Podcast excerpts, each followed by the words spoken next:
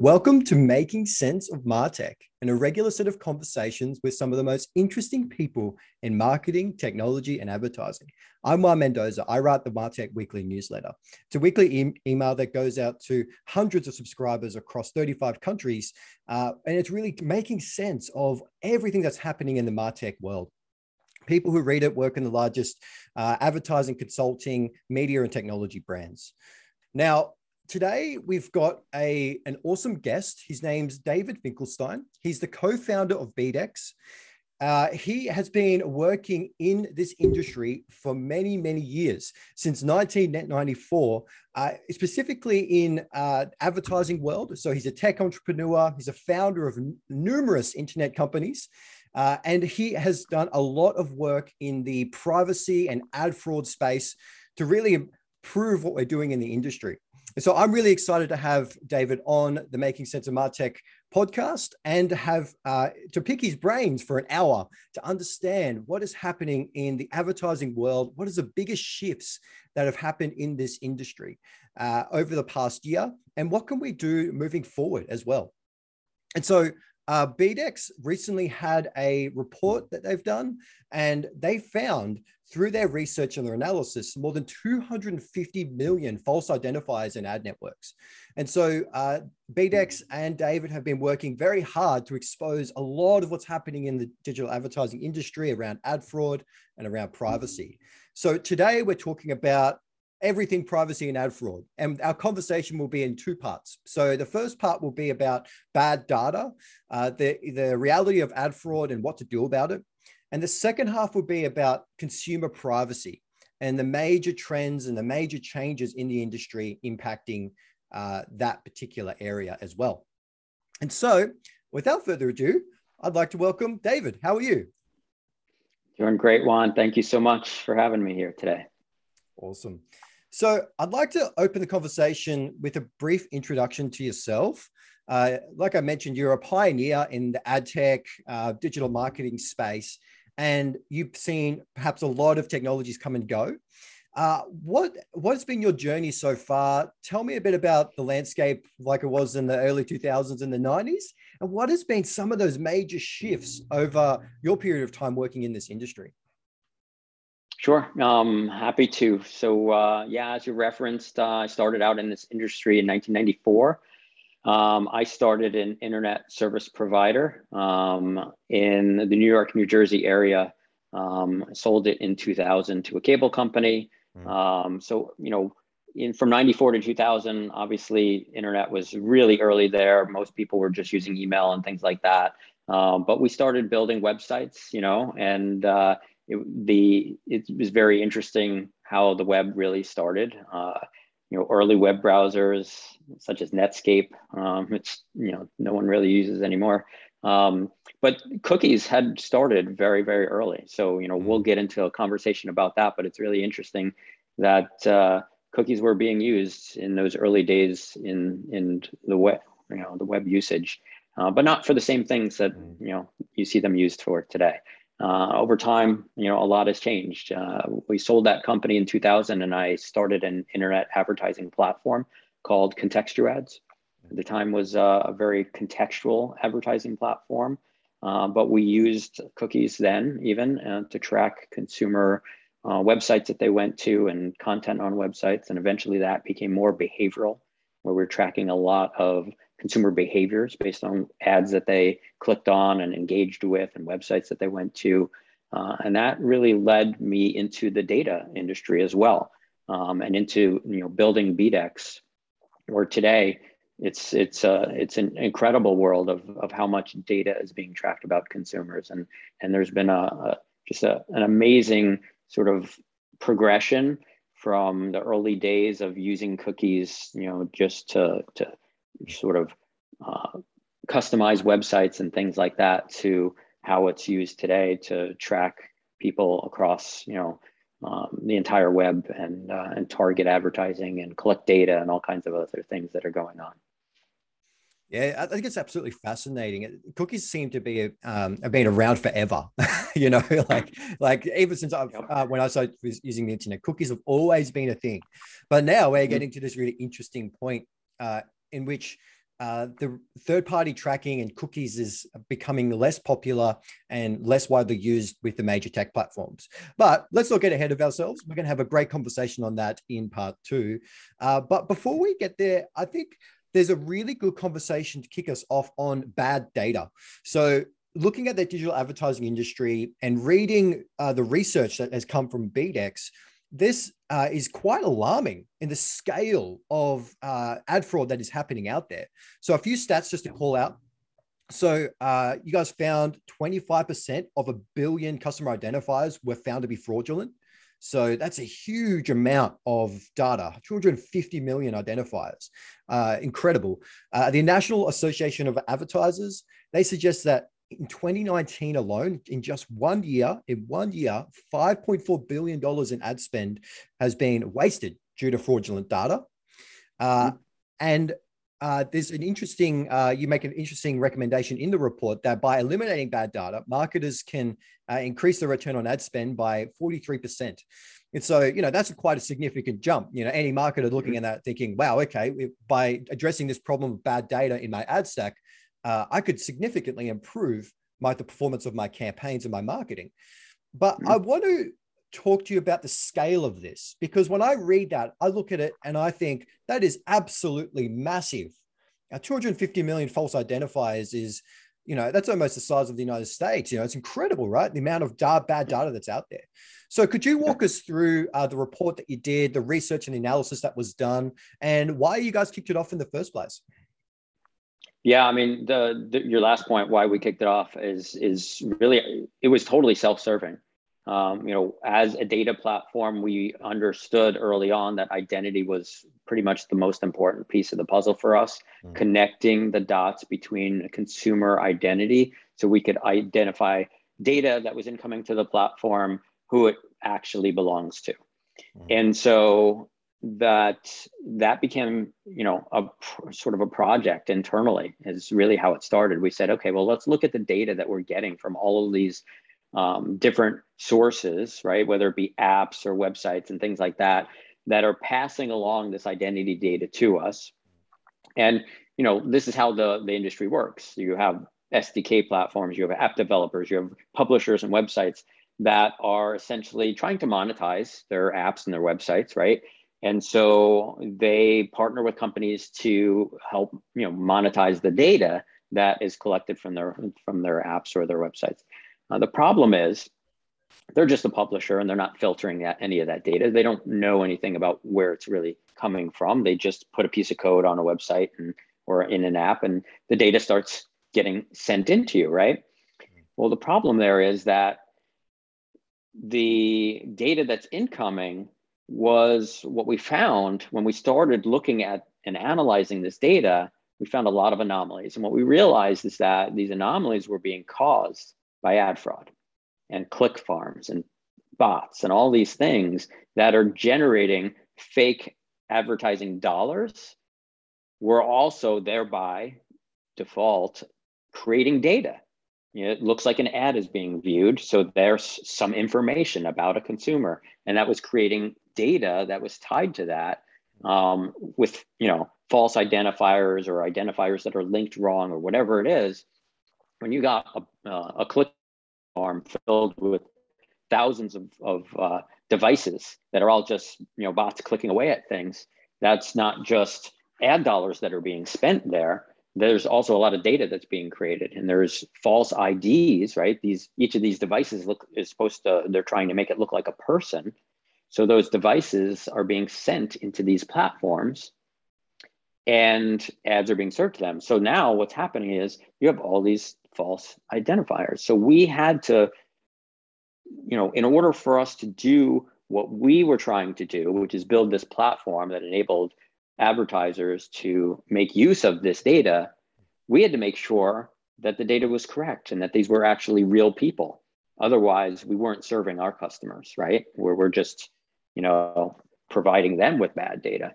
So it was completely self-serving. It was an analysis and a project that that you know we did over the course of a year, um, and you know we did a lot of analysis of a lot of data from a lot of different sources to come up with those results. And and yes, it is astounding. It's an entire country worth of data mm. that uh, is generating a lot of you know click fraud and you know fraudulent advertising dollars that unfortunately advertisers are spending money on.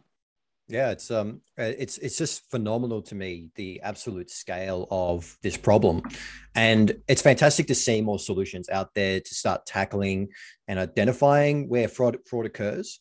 Uh, but what I really did like about what we just said there, David, is that there's different types of ad fraud. So when you say ad fraud in the industry, people usually tend to think about bots, you know okay you know there's random bots or you know they're not real people but there are other mm-hmm. formats of ad fraud as well like spoofing a customer's location is a, is a mm-hmm. really uh, really interesting one as well and so mm-hmm. what are some of the major takeaways from that report in terms of the different types of ad fraud uh, that is occurring could you walk us through that a little bit more um, sure i mean you know it's different types of ad frauds yeah spoofing um, mm. click farms where there's actually real people hmm. sitting at a terminal and just clicking on things um, because that was an obvious attempt to try to look like a real human.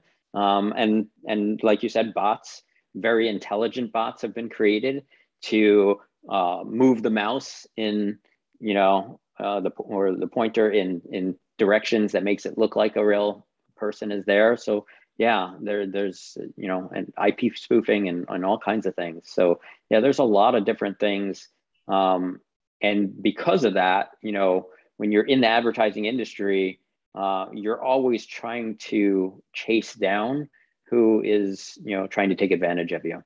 Now it's something that's existed forever. I mean, our previous business in contextual ads, we did a, a lot of pay per click, and back then, you know, the pay per click industry was under fire for click fraud. You know, how do we identify click fraud? And there were lots of different types of bots and things like that that were trying to create, you know, fake clicks and make them look like real people. You know, it's something that that probably, you know, will never really end. You're just continuously having to keep up with the the latest fraud technologies. Yeah, I, I just think that there's it's a it's constant evolution. There's always going to be a bad actor out there, and uh, that mm-hmm. that company organization is always going to take advantage of a what's a system that's pretty opaque. Uh, one thing that really mm-hmm. strikes me about the ad the ad tech world and perhaps more in the specific and display in the PPC sort of space is that it is pretty opaque, you know. So there are a lot of different technologies working together, and mm-hmm. uh, there's a bunch of different middlemen you know, and there's been a lot of complaints about this, you know, like, uh, okay, if yeah. I'm going to push something into PPC or display and, and, you know, use my ad budget, how, how much of that money actually goes to the publisher and how many of that, how much of that mm-hmm. money goes to people that are in between all those different exchanges yeah. and things like that. And because you've been in this space and you've seen it all, uh, what does that ad, ad tech stack look like? Like, so what are the different layers in which, yeah. uh, which money is flowing through uh, where is the ad fraud happening in that stack as well? Yeah, there's so many different layers. And when we first got into the data industry, sort of transitioning from ad tech to sort of data tech, um, you know, what we realized is that, you know, our goal was to try to reduce the number of layers because there were so many layers that the publishers are really seeing 10 to 20 cents on the dollar because all the other you know middlemen were essentially collecting the other pieces. So you have your publisher right? And then depending on the the actual layer stack you could have some dmp in between there. You can have a dsp and then you have you know or, or you have your ssp and your dsp so you have mm. both the demand side the supply side you have your data management platform and then you have your publisher. So you could have four or five layers. Um, Wow. And then you could have an agency on top of that that is using, you know, a, a demand side platform. So that adds in another layer if you're an advertiser. Um, so the advertiser is spending all the money and then it just gets chopped up into smaller pieces before by the time it gets down to the publisher. Uh, I think that uh, that's going to change. Um, I think that you know, you know, I know we're going to talk more about cookies, but I think that with a lot of these other changes going on, um, I think you're going to see those layers shrink down. Yeah. It, it, so when you talk about demand side platforms, DMPs, could we go a little bit more into detail there around what those systems actually do? Because um, when you say DSP, it can mean a bunch of different things depending on if you're working an agency or brand side or if you're a technology vendor yeah. as well. Could we go into that a little bit more and flesh out what are those platforms actually doing? What are they doing with data? What are they doing with with our ad dollars? Yeah. So uh, ultimately, what happens is the supply side of the platform, and sometimes a DSP is also an S, you know, an uh, a, uh, an SSP. So, um, but the supply side is essentially where the ads are placed. They have the relationships with the publishers, and that's you know they manage those publisher relationships. Um, and so that's your supply side, right? Mm-hmm. And then you have your demand side, which is the the agencies are saying, okay, we have a demand, we need to place these ads, so we need to find all of the different locations, all the supply, and there's this sort of um, programmatic um, um, sort of piece to all that to identify where they can place the ad. But how do they then find where to place the ad depending on what data that they're using? So now you have your data management platform that's saying, okay, well, I can track you know all the, the users at each of these supply locations and tell you some information about them so that we can help then target your ad using that data so it's building those audiences based on the supply and then the demand uses those audiences to to reach them um, on the supply side. So yeah, there's a lot of pieces to the puzzle. There is a lot of pieces, and it's a big puzzle. mm-hmm. um, so moving on, let's talk about uh, some of the developments and you know, if you follow the advertising world some of these headlines might be um, pretty relevant or familiar so uh, there's one example of um, uber actually uh, in 2017 their performance marketing manager, they cut their ad budget by two thirds. Uh, and that was a lot of that was just going straight into the ad economy. So straight into ads uh, through programmatic. But what ended up happening was that uh, that was $100 million and they saw no meaningful change to their business outcomes in terms of conversions yeah. or signups to their apps, things like that. And what I find interesting is that we that Uber is just one example. There's so many other um, companies mm-hmm. that are experimenting in this way. They're literally shutting off ads. Uh, eBay is a really good example as well. I find that fascinating to me in that uh, it seems like the only way to test against ad fraud um, is by shutting off your ad spend. But to me, I think there are, are other ways to think about this yeah. um, without having to take sort of pull the plug straight away.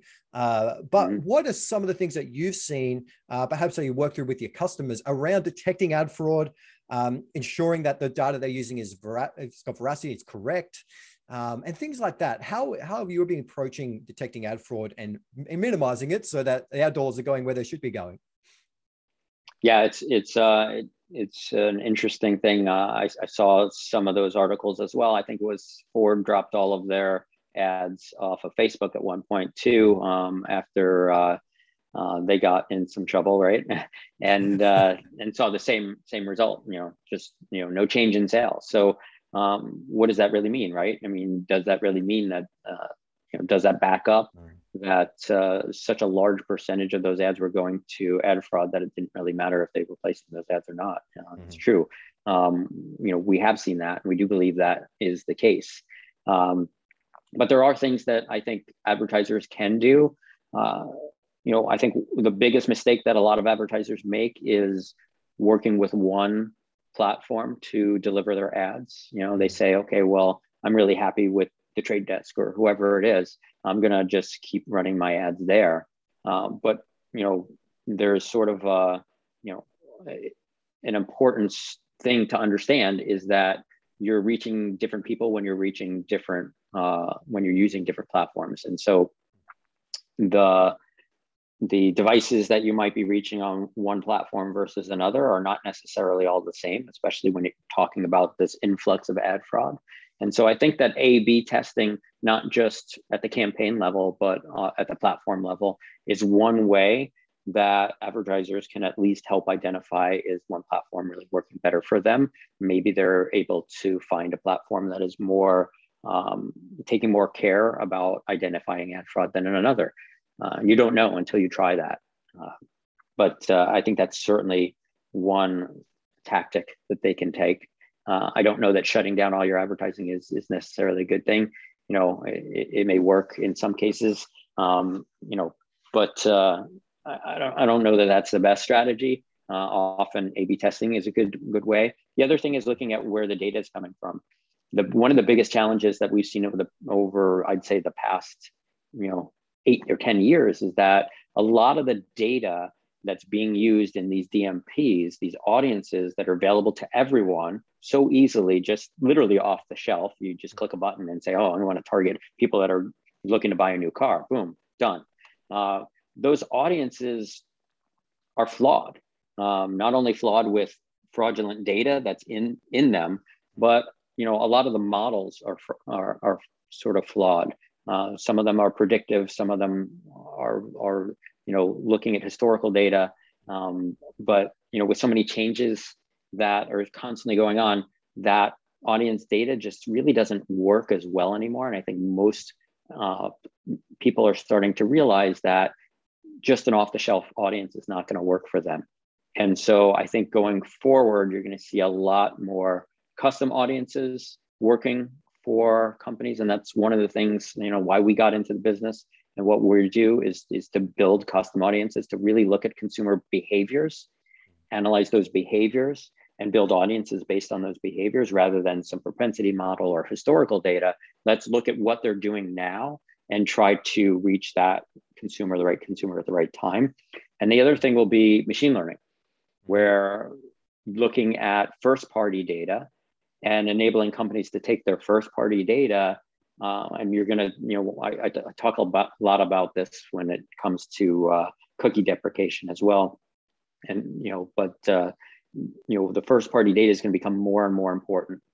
You know, you can't obviously use that to reach new customers unless you deploy some sort of machine learning and you can model those users. And then it comes down to what data are you using to model them because that data has to be valid and the identifiers linked to the audience you create needs to be valid. So you really need to make sure that you understand who you're working with to build you an audience like that. But I think that that is going to be the future is more behavioral um, custom audiences and audiences built through machine learning. Uh, I find that fascinating. I think there's some really good options there to look at. Uh, I really particularly like the idea of A/B testing a platform level, not just at a campaign level. Mm-hmm. And you know that actually takes a lot for a lot of enterprise businesses. That takes a lot of wrangling to go okay well you know we're going to we're going to test trade desk versus another platform you know like mm-hmm. going at that level and looking at the different audiences that those platforms um, provide i think that's a fantastic step because if we're looking at uh, yeah which platform is the right fit for our company and for our customers or our potential customers uh, that is a great great way to uh, think about it uh, but yeah 100% agree with you that there's many many ways you can detect ad fraud i think the advent of machine learning really will help sort of strengthen this, I think, in a lot of ways. It's a, it's a great solution. Uh, but I would like to probe a little bit more on the machine learning issue uh, a little bit because it's fascinating to me because we've got this environment where there's a lot of contamination of data. So, you know, what we mentioned before 250 million identifiers that BDEX found. Um, mm-hmm. We also have machine learning, which requires clean data sets to be able to work on that data. And so yep. I'll be interesting to get your view on how machine learning can be perhaps a little bit more applied to detecting ad fraud and testing and things like that. Yeah, so that's a it's a good point. Um, there are, I believe, companies that are that are looking at trying to detect ad fraud with machine learning.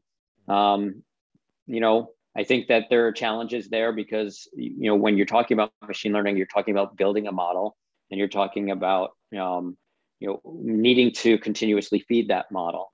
And unfortunately, when you're talking about ad fraud, like we said earlier, they're always changing. It's constantly mm. changing. They're always coming up with new new ways to sort of circumvent detection. And so when you have something that's trying to circumvent detection, it becomes a lot harder to build a model that will stick. Mm. Yeah, I, I, think it's yeah, it's very fascinating. I think um, yeah, there's a lot of opportunities there because machine learning works great when there's volumes of volumes of data and there's and there's plenty to work with and uh, plenty of inputs and variables as well. So yeah, I think that's a it's an interesting point to uh, to raise. Um, I would like to ask a question on uh, particularly this topic around uh, how BDEX actually supports the ad network. Now, mm-hmm. I would I would love to get a view of uh, perhaps. I'll oh, give me a quick quick sec. you can probably hear my son in the background. uh, give me a quick second. Might just uh, quickly say say hello to him. Good morning, buddy.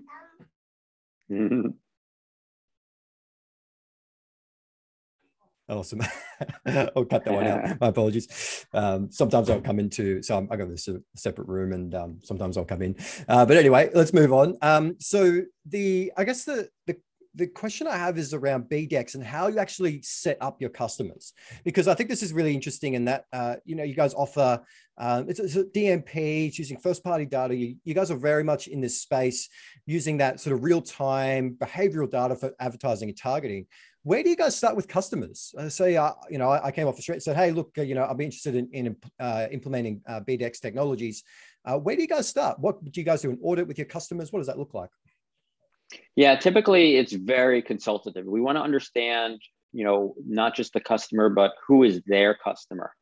Uh, who are they trying to reach? Mm-hmm. And so we do take a very consultative approach uh, in order to say, okay, well, let's figure out what type of data defines your customer.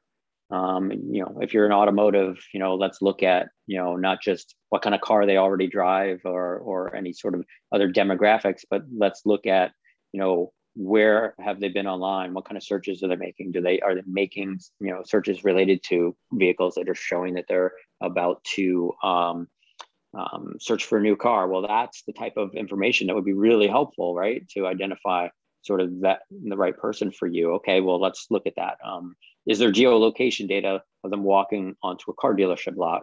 You know that could be interesting. Um, a lot of that's changed now. A lot of people are shopping online first for a car, and by the time they've gone to a dealership, they've already made their decision.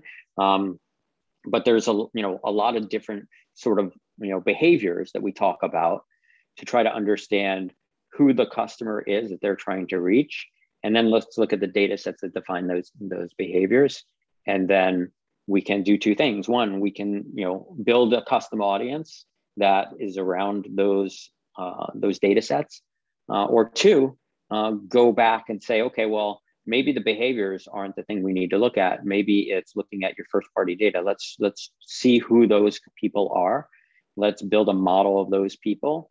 And you know, we we build some pretty complex models looking at thousands of data sets per consumer. Um, rather than just looking at demographics, we can look at all these different behaviors and psychographics and things like that, um, where they go uh, to build a model that we believe will work. Um, and we'll often often you know offer to A/B test that with our customers. Say, hey, look, let's let's look at what you're using today, and here's the audience we're going to build for you, and let's test it against what you're using today. Let's see how it performs, and then you know sometimes we'll build two or three audiences like that, and we'll say, let's you know look at which one performs the best, and then tweak the model.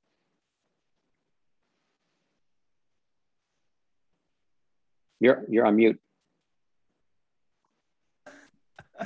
um, so I find that uh, the the difference there in philosophy around uh, behavioral versus uh, I guess the demographic psychographic type data, right? So there's two very, very different sets of data. It's interesting that you're saying that you you actually are focusing a lot more on behavioral data uh, as opposed to that sort of demographic uh, type data. And I'd be interested to unpack that a little bit. Like, why do you think that's more important to focus more on the behavioral over the demographic type data? What does that actually mean for targeting? Like, practically, like, what does that look like? Does it look like things like retargeting based on on site behaviors and things like that? Or is it more related to uh, what customers have purchased in the past? It'd be interesting to go a little bit more deeper into this topic because I think it's fascinating. Advertisers and marketers have been using demographics, psychographics, and these different sort of more uh, you probably say profile type data um, in the past, but there seems to be a shift to behavioral type data more. Um, mm-hmm. what, what's your view on that? Yeah, I mean, we've seen a, a great uh, improvement in performance using it. I think that just like anything, you know, it evolves. And I think that demographic targeting was used for many, many years because it was readily available and it was, mm. you know, it was, you know, having it abundantly available just makes it okay. Well, you know, let's let's use that. Um, behavioral targeting was difficult. Uh, it didn't really exist until you know a few years ago. So I think that now that you know I think a lot of it has to do with not only data capacity, but computing processing capacity to be able to uh, process data in closer to real time so that you can actually act on these behaviors. And so I think now is, is, is why you're seeing that evolve. It's just access to that behavioral data is more readily available. Um, and now, since it's readily available and, and people are using it, they're seeing an improved performance on it. So you're going to see more and more um, activity there.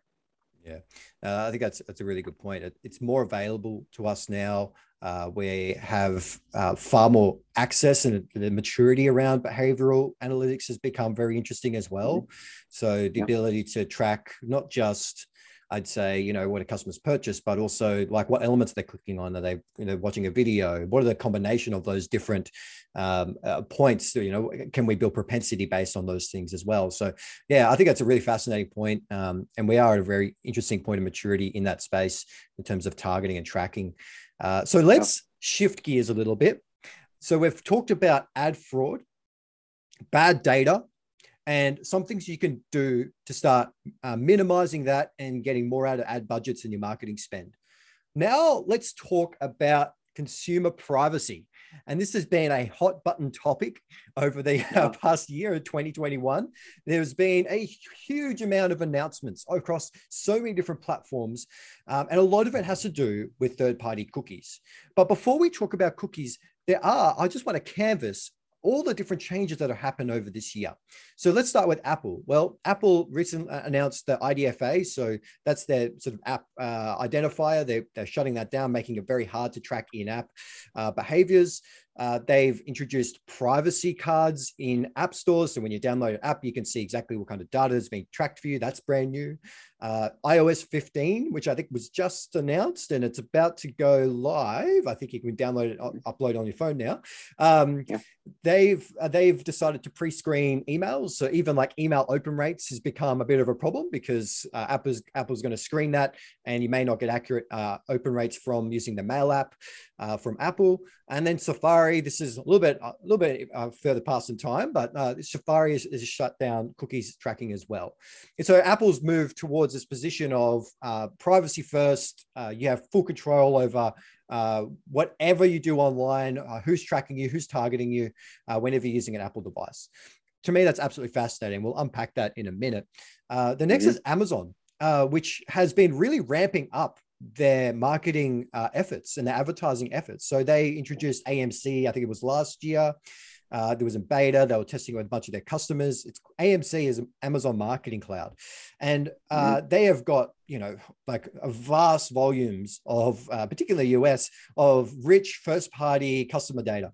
And so yeah. that it's not just uh, Amazon, but uh, it's Facebook and Google. Uh, you know, with the shutdown of cookies and tracking, these companies that have that vast uh, volumes of customer data, I find that very interesting in that they uh, they're in a very strong position now uh, with a lot of the shutdown and, online tracking. Um, and uh, on that, Google specifically, uh, they've announced that they're going to shut down cookies as well, third-party cookies in their browser uh, in Chrome. And again, that's was going to happen this year, and then everybody freaked out, and so they delayed it. Um, I think until next year and so uh, they're even moving, Google's even moving away from third party cookies and introducing and testing a concept called FLOC, Federated Learning of Cohorts, which is really um, a Google owned audience that you can use and, and manage. Um, and it's a very interesting sort of closed system. Uh, and then there's government regulations. So, you know, we've got uh, GDPR, which has been around for many years now. We've got CCPA in California. We've got uh, other countries. We've got uh, UK bringing in new data protection uh, policies. We've got Ireland. We've got South Africa. There's a bunch of different nations that are bringing uh, digital privacy regulations into government and enforcing regulation. And so when you look at the whole world of everything that's happening, it's it's vast, it's complex. There's a lot of different moving pieces here, but it's all moving in this direction of, uh, you could say, increased consumer pr- privacy online. So let's talk about third party cookies first. Now, uh, you've been, like we mentioned at the start, we you've been working uh, with cookies in this space for many years. But before mm-hmm. we talk about how they've been shutting down, uh, how, how they've been shut down uh, by these larger tech platforms, uh, what do you think are some of the systemic reasons for that? Why are third-party cookies being shut down now? Why is it now? Why is it not five years from now? Why is it five five years ago? What are some of the contributing factors to why we're seeing this go away? I think that it's a great question, and there's just there's so many levels to it. Mm. Um, the reality is, this was a, a, I believe, a very opportunistic move by each of these players when you see governments saying, hey, we need to do something about data privacy. And then you take a company like an Apple or a Google and you say, well, wait a second, you know, what if we take control of privacy? What if we demand that privacy changes and follow the government's suit? The government is saying we should do it. What if we embrace that how can that benefit us? And what happens is you end up with these gigantic walled gardens, right? Um, Apple um, being, you know, one of the largest, Apple, Google. And what happens is, you know, Apple several years ago made a very failed attempt to enter into the advertising ecosystem. Uh, and ever since that failure, I think they were they've been looking for an opportunity. And this is a massive opportunity for them because if they can shut out and all they're doing is is doing what the government says, right? Hey, we're just we're just doing what what the government says that they want us to do. They want us to be more privacy centric. Okay. Um, and so had they done this on their own, I think it puts a much bigger target on their back. And we are seeing potential antitrust suits that are that are um, being put together. I mean, I, I think one of the reasons why Google backed down was because of the antitrust suit. Uh, I think it was in the UK, mm-hmm. um, and why they you know delayed the the cookie deprecation. Um, you know, I think that whole idea of what Apple did and what Google did and trying to do it in such quick succession, um, I think never gave the ad tech ecosystem a chance to adapt. And that seems very, um, you know, it, it, it, it's very directed and on purpose. You know, that, that wasn't by chance. I mean, they could have easily said, hey, we're going to, we're going to work with the ad tech ecosystem and we're going to come up with a solution that'll work for them. So we're going to call this a three to, you know, a three year project. And no, I mean, Apple gave originally gave what a couple of months notice um, you know, um, and Google gave a year, um, and then now has extended it, obviously. So I think those were, you know, very much directed around opportunity, uh, you know, opportunity for them, mm. and you know, we'll see, we'll see what happens. But uh, you know, with Apple, with the changes with Apple, it just puts them in a really good position for their new um, advertising platform to launch and say, hey, look, you know, you want to reach our customers, this is the way you have to do it.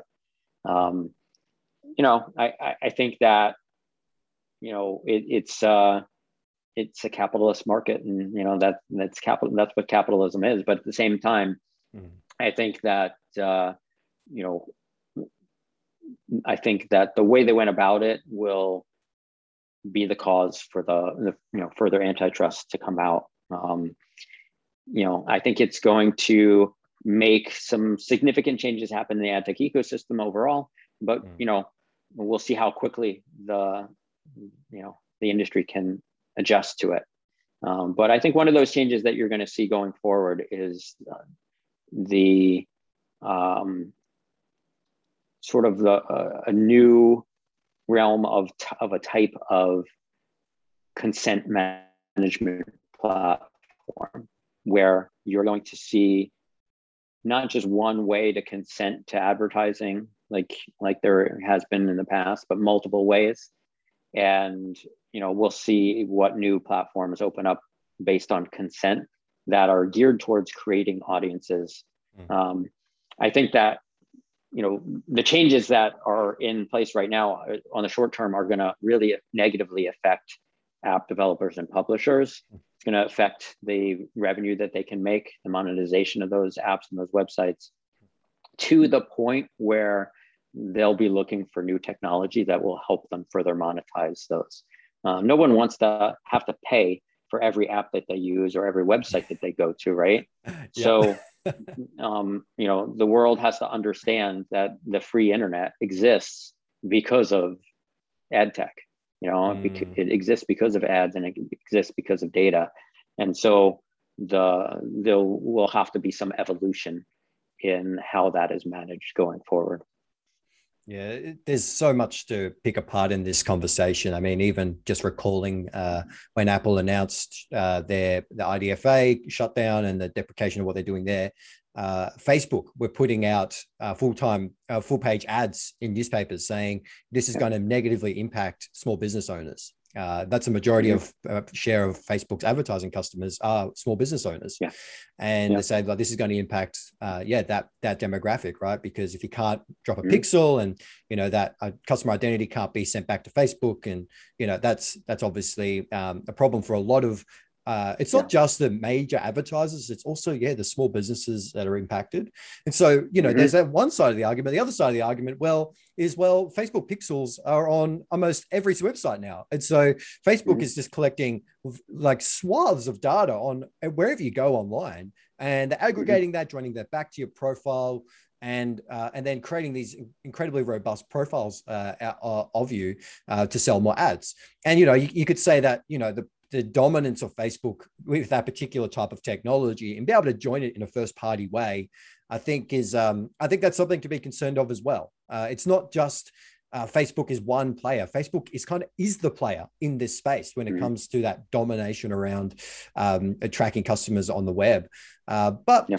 I, I, do think I, I, do sort of agree with you that this is going to cause a lot of changes, and the free internet is kind of why the internet is ubiquitous now anyway. And it was really much built on ads, and it was built on uh, freemium type services. And not everybody yep. wants to pay to access something like New York Times. Nobody wants to pay to uh, mm-hmm. to read a marketing tech blog. You know, uh, my newsletter is yep. free, right? For those reasons, because nobody wants to really like. I think people are starting to pay, and that behavior is changing now. People want to pay for more content and services.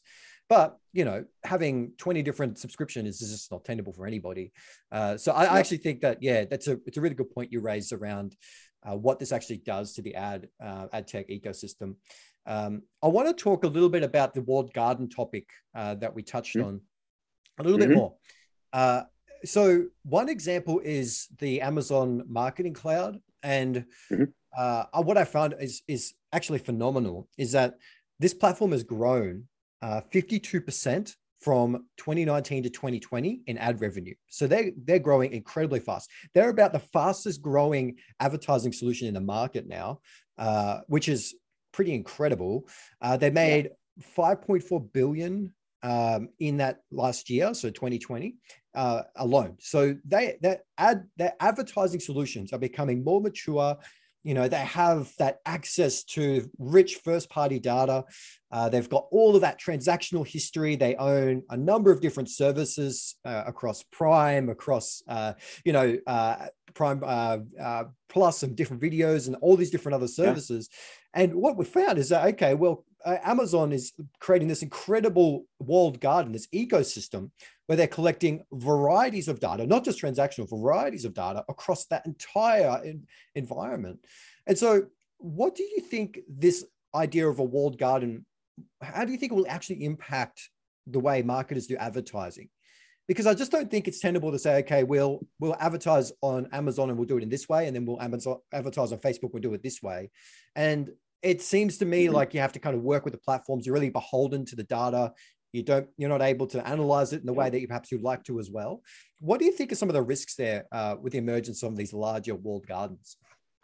Yeah, I mean it's it's definitely a risk in the sense that it's it it makes it um, certainly more difficult.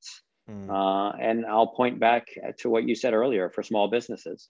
You know, small businesses that want to market their products and services, it's just making it more difficult. You know, to um, sort of put be competitive in these within these walled gardens and you know you know credit Amazon for for building an amazing engine, right? You know, if you can not only control the advertising but also the you know the uh, dist- you know the product distribution as well, then no one needs to go anywhere else, right? it, it's it's it's an ecosystem you never need to leave, mm. right? You just it goes in a circle. You buy something, you know, you you're advertised something to purchase, you purchase it, and then it just you know it's cir- it's circular and it's uh, it's actually uh, I guess the flywheel effect is what I would use. Um, it's smart, um, but I think that at the same time, each of these companies are are at risk of getting broken up um, uh, in you know due to antitrust simply because you know when you build monopolies that are that large that don't allow and stifle competition, um, it's kind of dangerous for the economy. You know, we've already seen it with Amazon. I mean, Amazon has, you know, probably shut, you know, shut down thousands of small businesses, you know, worldwide, you know, just by the effect, you know, the Amazon effect of, of having the ability to have any product anywhere you know, with you know to at your door within a day or two. Um, and so a lot of the mom and pop shops, the the, the stores in in in you know any town, USA or or across the world have been shut down because of it. And you know, there's uh, you know, you have to think about what that does to the world economy going forward when so much uh, business is going into one company instead of uh, you know thousands. Yeah it, it's interesting hey like the there is an existential risk there of uh, of platforms um, it's like an antitrust problem right? Like so it's you know they have so much control over the customer retention the behavior the data that they collect that uh, every other party is beholden to that company. They become a gatekeeper, and I think that this whole, uh, even this as the uh, the example of Apple, this whole idea of uh, them shutting down tracking in their app, them controlling a lot more, uh, giving users more control around tracking in their devices, and then even just blatantly uh, deprecating cookies in the browser. You know, just doing that. Um, I, I just think that that's a huge platform risk because everybody's beholden. The customer's beholden, uh, the company's beholden, the advertisers beholden. Like you mentioned, the sellers are beholden, the app developers are beholden. Like everybody is beholden to these large platforms. And so you have attempts like GDPR and the CCPA and these other sort of uh, regulatory bodies in government who are, they're effectively, you know, they're, they're forcing regulation around privacy.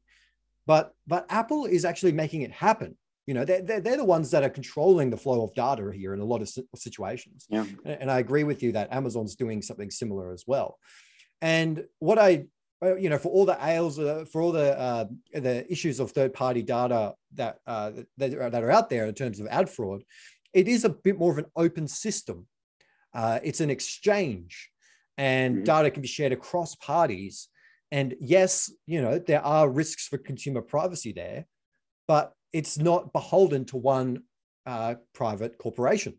And so I think this whole shift from walled gardens, I think we'll probably see a rubber band effect, and then they'll go back to sort of more decentralized versions of tracking and privacy. Um, because I think, yeah, the thing that's pushing the momentum on all of this is that, uh, the, yeah, a lot of ad tech provides uh, the, the internet to be free to many, many people and acts yeah. accessible to literally millions and millions of people who can't afford uh, services like subscriptions for news and things like that. And uh, just yeah. a touch well, on this, yeah, yeah.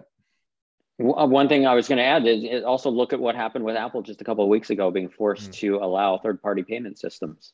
Uh, I think mm. that's important, yeah. an important um, thing to reference as well, simply because it's just another sort of piece of the walled garden that just got broken, right?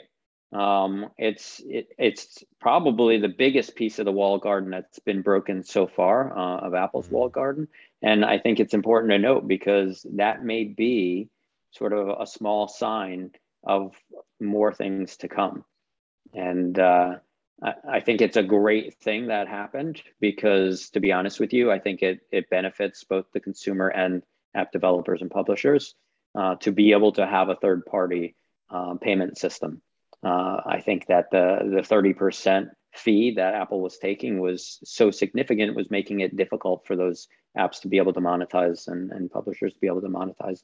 And so uh, I think it, it's a significant change that shows that uh, the government is willing to do something about it. Um, and uh, uh I look forward to seeing what other changes will, will come, you know, that, that'll be similar. Mm. And there are a lot of changes happening in the ad tech world anyway. So you've got this walled garden, Apple, Facebook, Google's of the world. You know, they're trying to centralize a lot of what's happening in the advertising world. But then you have solutions like UID 2.0, which is, uh, you know, it's a, it's a first party data. It's, it's matching, you know, a lot of that data with what you can do with targeting across publishers.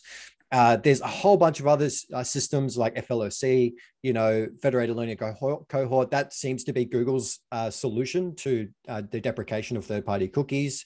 Um, and then there's things like contextual advertising. So a lot of publishers are saying, well, we can help you target based on broad interest categories. Um, not necessarily the granular behavior targeting and tracking um, right down to the to the sort of yeah. the ones and the zeros, uh, but more broadly. And so there are a few different solutions out there. Those are some of the, the ones that come top of mind, but there are heaps more now. Like this deprecation of third party cookies has exploded the amount of innovation that's happening around what uh, what uh, what uh, I guess uh, demand side and supply side um, are actually doing to address the lack of targeting and tracking.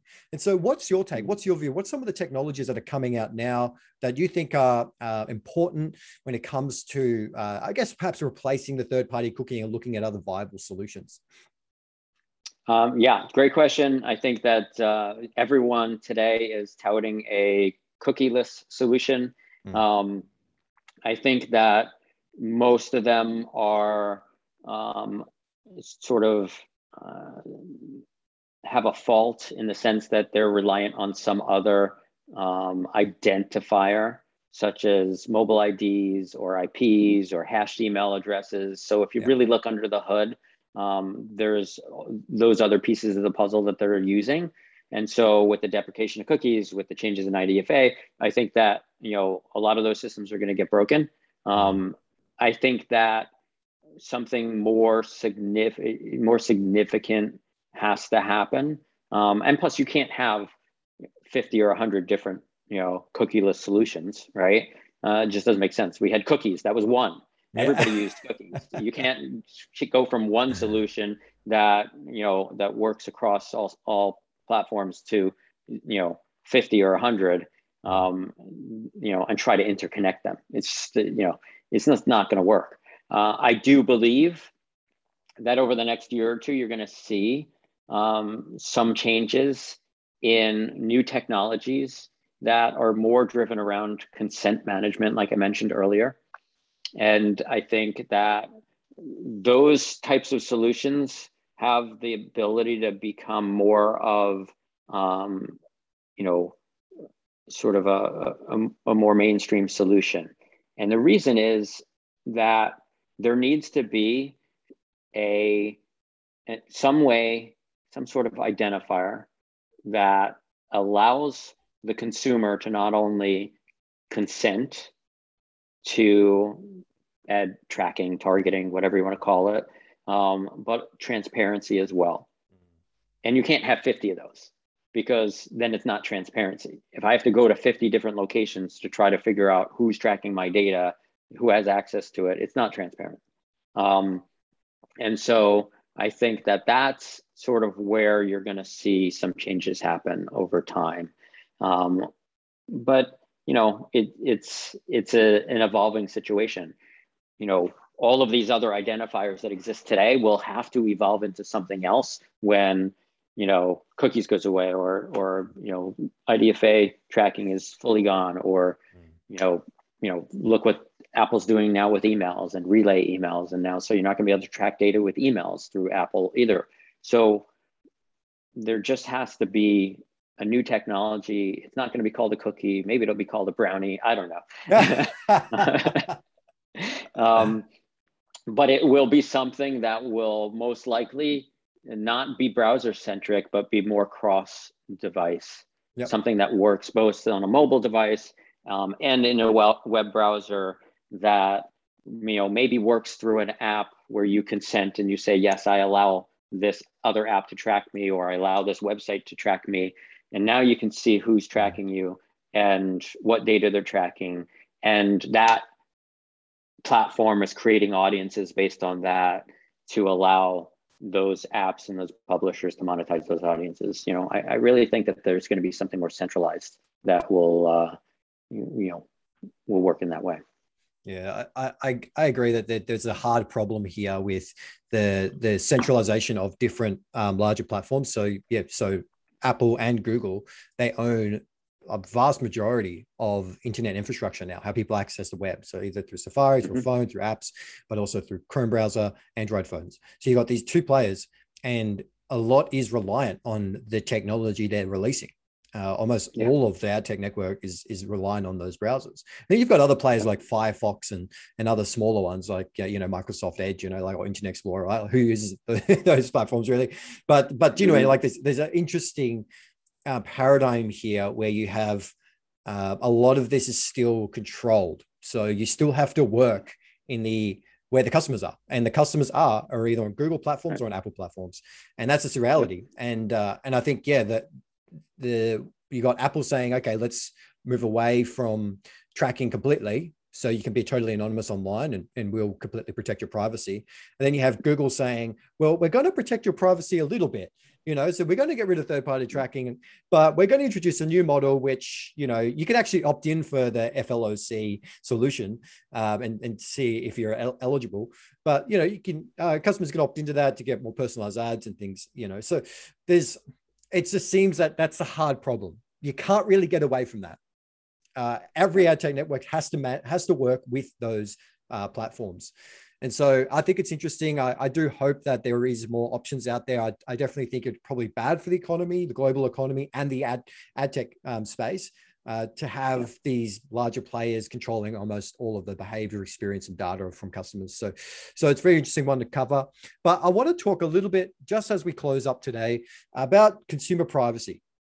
Now, this has obviously come to the forefront of uh, the public's interest. So there's a lot more conversation now. There's a lot more discussion around, okay, what is consumer privacy? You know, should I say, yes, let this app track me? You know, things like that. So uh, I, I want to get a view from you. Uh, how are you helping customers talk about, think about uh, how they're communicating with their customers and how they're talking about the data they're collecting from them. So, you know, things like privacy, security, the value that they're going to give back to the customer for the data they collect as well. Yeah. What are some of the things you're seeing in terms of how brands are working with customers on that? Yeah, it's very interesting. Uh, brands are becoming much more aware of this. Mm. Um, I think that there's, you know, there's a couple of issues around when you look at all the data breaches, everybody starts to get really scared about sharing you know any data about themselves mm. and so brands have had to become a lot more aware of building relationships with their customers and earning their trust mm. and so we talk to brands about that um, the importance of earning their trust and look we're going to see a lot more of this going forward with all of these changes because first party data is going to become more and more important yeah. And so with first party data becoming more and more important, brands will need to build those relationships and you know learn how to manage that value exchange mm-hmm. and trust so that consumers learn to trust brands that they like for one reason or another and are willing to share some information with them in some sort of like you said value exchange so that they they feel like they're getting something out of it if brands can manage that then it will be you know very very valuable to them going forward to be able to obtain that first party data. Nothing is more valuable than first party data. You can go and get all the third party data you want but if it, but the first party data um, allows you to really understand who your customers are and you know you can't find more customers without fully understanding your own. So i think that uh, it's going to be a lot about trust and brands building trust with consumers yeah, I love what you just said there, David. You can't find more customers until you, until you truly understand your own. Um, I think it's a fantastic note to finish on. I think that's a really good point. I think a lot of brands, uh, one example, Gap, uh, the fashion brand, really interesting that they'll, and I think Nike as well. It's probably more coming from the e-commerce space. They will take uh, customer data and then they'll actually show you uh, what they're going to use it for which I think is completely mm-hmm. novel and pretty interesting. So I say, okay, yeah. we're, we're, collecting your preference data on what your size is, perhaps what kind of clothing you're interested in, and then we're going to show that. They literally tell customers, we're going to show this to you when you go into the app, you know, or when you join the loyalty program. We're going to use the data in this way, so you get value out of it as well. And so, yeah. you know, like uh, any person, like even myself, right? My online identity is scattered all, all over the place, right? I've, I've signed up for a million apps over my over the years. You know, I've used different social networks. I'm browsing different websites all the time, and my identity is all over the web, right? Like everybody else's. It's in all different uh, places.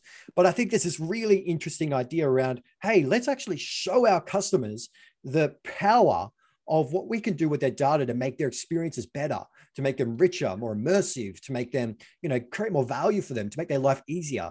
And so I think that's a really interesting trend that's coming up, and a lot of people have been talking out about it. But uh, but thank you, David. It's been a fantastic conversation. We've covered bad data in the AdStack network and the, and what to do about it, and we've also covered privacy and the issue of the cookie deprecation and walled gardens and what is going to happen in the future for this particular area. And so uh, I would love to throw to you, where can we find you on the internet?